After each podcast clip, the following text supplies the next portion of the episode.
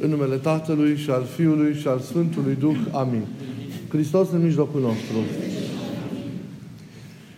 Iubiților, textul Evangheliei rânduit să se citească astăzi la Dumnezeiasca liturghie ne prezintă o altă pildă pe care a rostit-o Mântuitorul Hristos, pe care o găsim în textul Sfântului Luca, în capitolul 12, versetele de la 16 la 21, este așa numita pildă cu bogatul căruia i-a rodit țarina.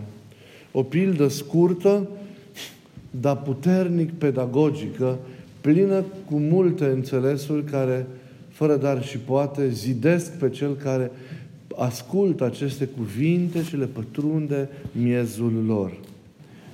Dumnezeu i-a făcut, ați văzut, acestui om bogat pe neașteptate un mare dar. O recoltă mare de cereale. Nu se aștepta la ea.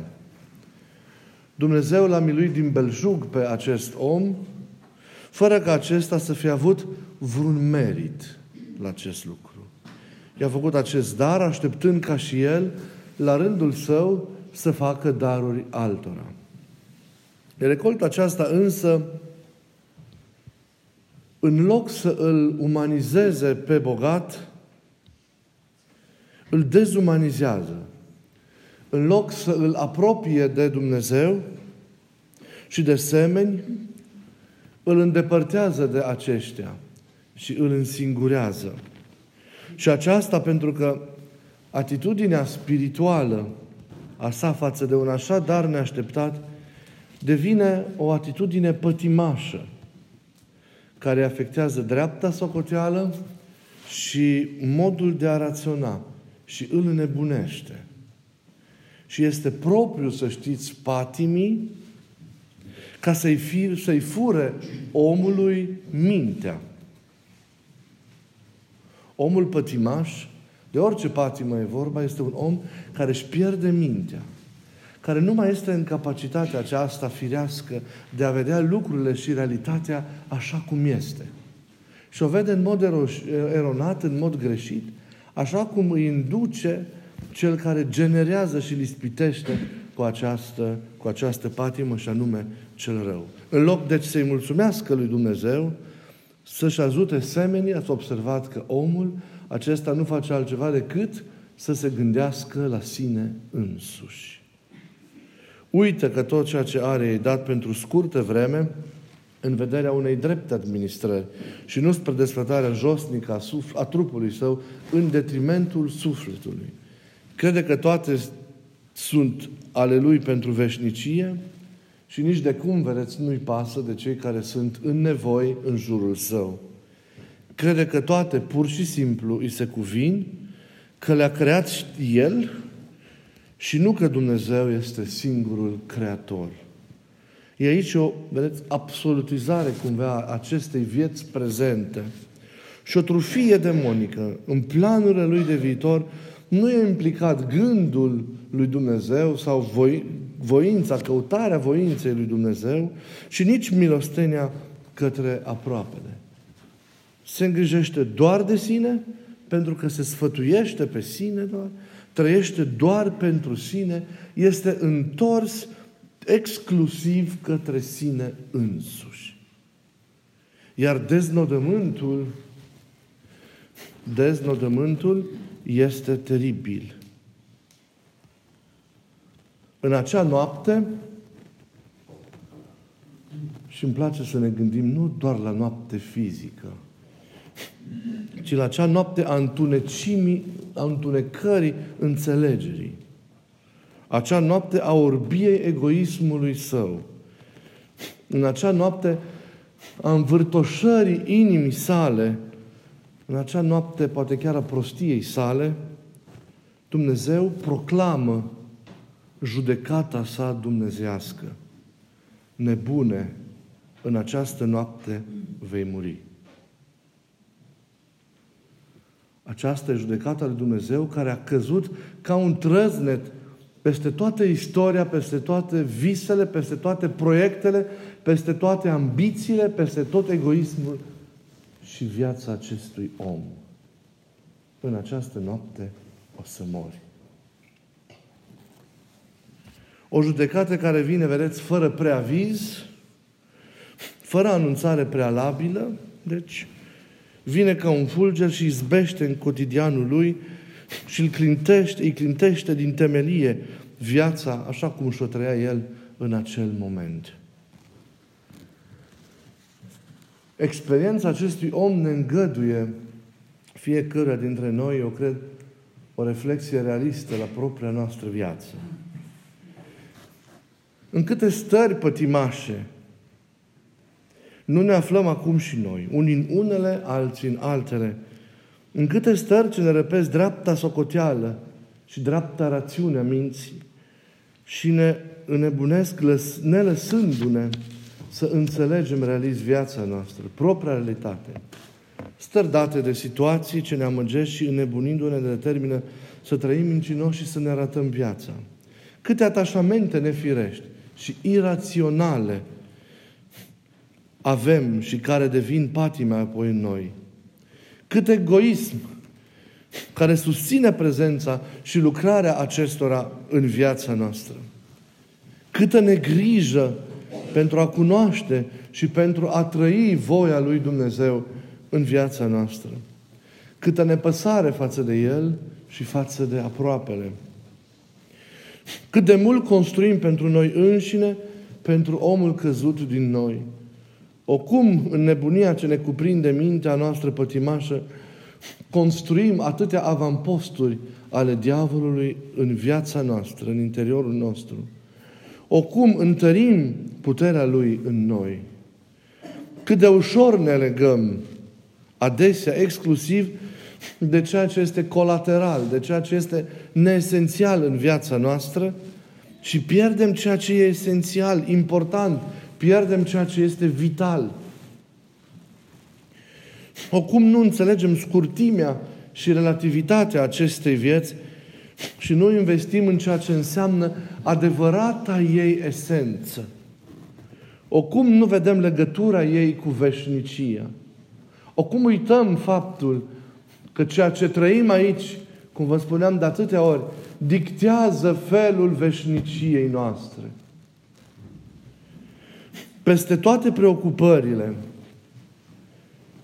alergările, zbuciumul nostru, peste tot firescul sau nefirescul în care trăim, peste toate bucuriile și tristețile noastre, peste toate victoriile și înfrângerile noastre, peste tot binele și răul pe care l-am împlinit, peste toate calculele, previziunile, planurile și visele noastre, peste toată pocăința pentru cele trecute și învârtoșarea inimilor noastre, peste tot păcatul și peste toată virtutea noastră, peste toată minciuna și peste tot adevărul din viața noastră, peste toată opulența, dar și peste toată fragilitatea noastră, vine o zi în care, cu toată concretețea, Dumnezeu intervine și ni se adresează în chipul cel mai evident.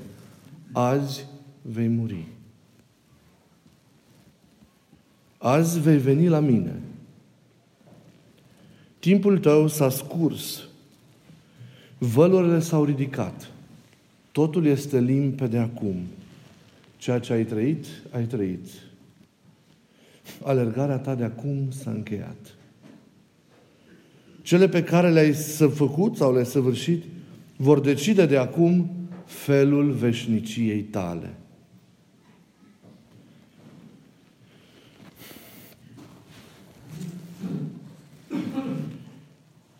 E bine să avem, iubiților, în fiecare zi în noi gândul mutării noastre. E bine să trăim cu gândul la această mutare a noastră. Nu e o stare de deznădejde, ci o stare a speranței ce trezește în noi și așa ar trebui să fie responsabilitatea pentru viață, pentru ceea ce e adevărat, frumos, pentru ceea ce este esențial, vital. E o stare ce trezește în noi trezvia, ne face responsabili, ne determină să nu mai arătăm alegând greșit, ci trăind irresponsabil, trăind în îndepărtare de voia lui Dumnezeu. Binele veșnic se lucrează, se lucrează de aici. Toți trebuie să reflectăm zilnic la aceste lucruri. Și cei ce trăiesc în păcat și cei ce petrec în virtute. Toți, dincolo de starea noastră morală, suntem într-atât de prinși de normalitatea vieții, de orare, de obligații de muncă și de alte momente încât ajungem să avem impresia că va fi mereu așa. Însă, într-o zi, toți vom auzi chemarea aceasta, vino la mine. Pentru unii va fi pe neașteptate, pentru alții după o lungă boală și așa mai departe. Însă chemarea va exista și ea va fi urmată de viața veșnică. Parcă El ne-ar spune azi fiecăruia dintre noi, oprește-te, oprește-te, stai în loc și aminte, nu va fi așa, nu vor fi așa toate zilele. Nu te obișnui cu acest stil de viață ca și cum el ar dura o veșnicie. Va veni o zi pe care acum nu o știi, dar în care vei fi luat și mutat, tu și altul va fi lăsat și altul va veni în urma ta. Vom merge cu Domnul, iar viața noastră pământească va cunoaște sfârșitul. Să trăim, deci, în cele de aici, atent, autentic, responsabil, răscumpărând, cum zice Sfântul Pavel, vremea, având mereu în vedere, însă, momentul acesta al plecării noastre din cele de aici și al întâlnirii cu Domnul. Și să știți că dincolo de tot dramatismul acesta al morții, acest lucru care vi-l spun e cu siguranță cel mai frumos lucru în moarte. Și anume, acela că în spatele travaliului ei, în spatele experienței ei, cu tot ceea ce ea presupune, ne așteaptă El. Este întâlnirea cu El. E El care, ieșind în întâmpinarea noastră, ne întinde mâna, ne cheamă la sine, spunând fiecăruia dintre, dintre noi, vino la mine.